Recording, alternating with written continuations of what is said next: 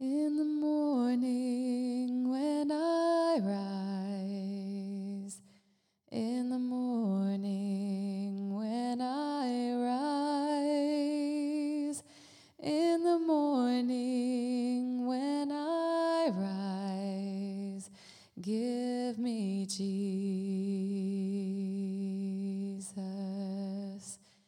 Give me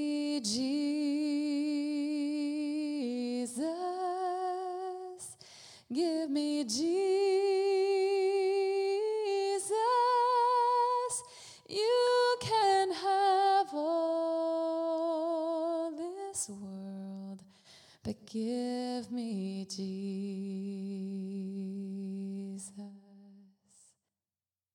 And when I come to die, oh, and when I come to die, oh, and when I come to die, give me Jesus.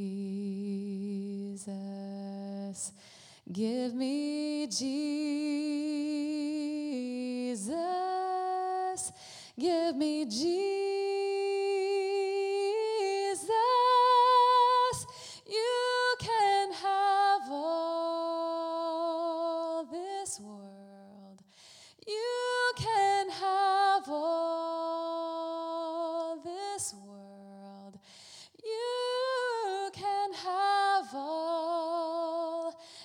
This world.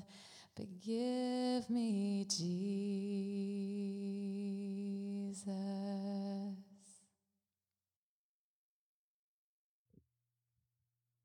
Today we're continuing our series in Psalm 119, and we are at verse 121 through 128. So take a moment and read through those verses. And what you have here is you have a survival guide for difficult times. Or you can think about it this is like a first aid kit for the soul, first aid kit for hard times. And so as you read through, notice that you can break this section down into two halves. And each of those halves begin with a first person statement. 121, I have done what is just and right. I have done this. I've done what is just and right. And then 125, I am your servant. So two halves, each beginning with that first person statement. And the key, one of the key themes here is his identity. Three times he'll repeat, I am your servant. Give your servant. Deal with your servant. So the idea is how do you maintain your loyalty when times are tough and things are difficult?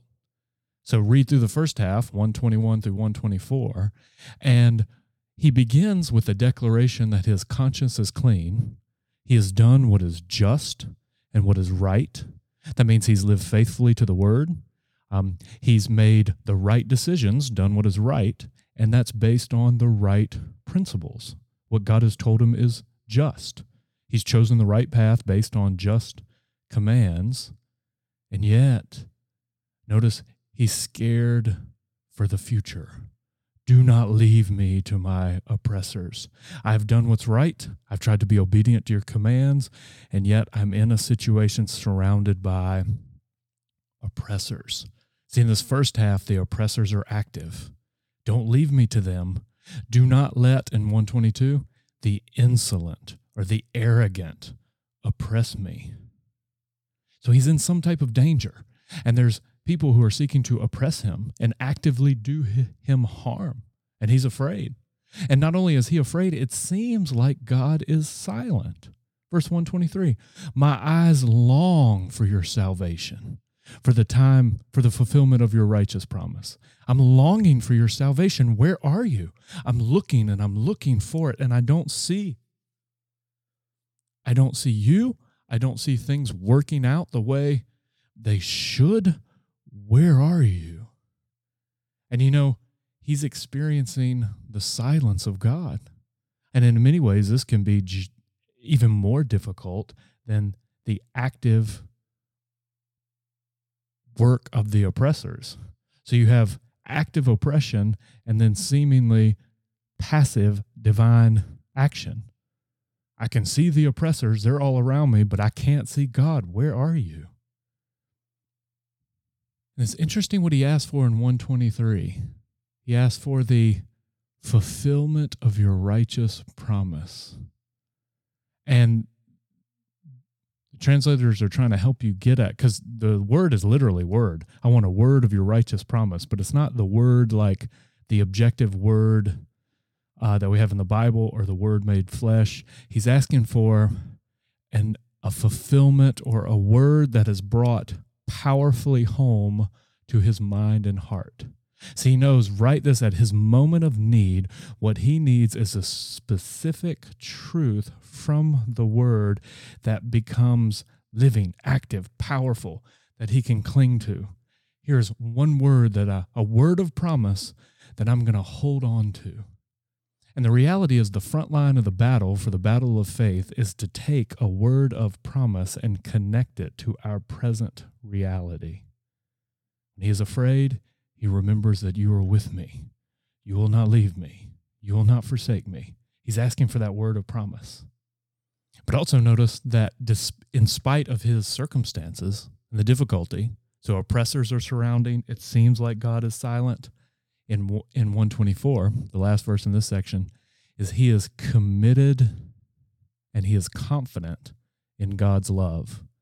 Deal with your servant according to your steadfast love. I know that your silence is not your absence. I know that this active difficulty and oppression I'm experiencing does not mean that you're against me and you don't love me. So deal with me according to your steadfast love. And then notice in 124 what he asked the Lord to do teach me. Use this situation to teach me. Always ready to learn, always ready to grow. And it's fascinating because he seems to recognize that God often expresses his love to us by teaching us. And then notice there's an important progression in 124 and 125. There's three verbs here it's teach me, give me understanding so that I may know. And that's the progression. First, we have to be taught. We have to be instructed. Someone needs to teach us, give us the information, the facts that we need. You have to learn the stories and the verses and and the basic concepts. But then the second thing he asks for is understanding. It's not enough just to know the stories. You have to have understanding. Or understanding is the ability to connect and u- unite and integrate all the things that you learn. No, it's teach me your statutes and understanding so I know your testimonies, how, how all of these stories fit together how they reveal who you are. Understanding is a depth where you can see it integrated. And then the final is then you know. So, real knowledge, real understanding is a three step process. And then in 125, it moves I am your servant, give me understanding. And then now, what I want you to notice is what situation he's in. You get a hint of it in verse 126. It's time for the Lord to act for your law your law has been broken but that's kind of hard to translate that's it's it's a difficult phrasing and i love Alec Motyer in his devotional he translated it they have treated your commandments as void of significance that's how they've broken it they've broken it by utterly disregarding it and is there anything that could be more applicable to our times where people are openly flagrantly disregarding the Lord's commands. And so, what does he do in that situation? How does he respond when you're surrounded by people who are disregarding the Lord's word and his commands? Look at 127 and 128. There's two commitments. Therefore, in light of all this, I'm surrounded by these enemies. I feel like God's silent. I know there's so much that I need to know, and I'm surrounded or I'm immersed in a world where his commandments and word is disregarded, what do I need to do? Therefore, I love your commandments above gold, above fine gold. So I will reaffirm my love for them. I will not let the culture and my context sour me or make me cynical to the word. I will love it. And then 128, therefore, I consider all your precepts to be right, and I hate every false way. I reaffirm my commitment. I love it, and I am committed to it. So, what do we see in this wonderful survival kit for hard times? How do we maintain our loyalty and our love in the midst of dark days? You go to the middle, 125, 127, he is assured of God's love and he longs for his truth. But then on just the outside, 124, 126, he, he's longing for divine action. Lord, respond, make, help me, and then act. It's time for you to act. And then on the frames, 121 and 122, he's seeking divine intervention. Don't leave me. Do not let the insolent oppress me. And then 127 and 128, he pledges his personal commitment. Therefore, I love your commands and I'm committed to them, come what may.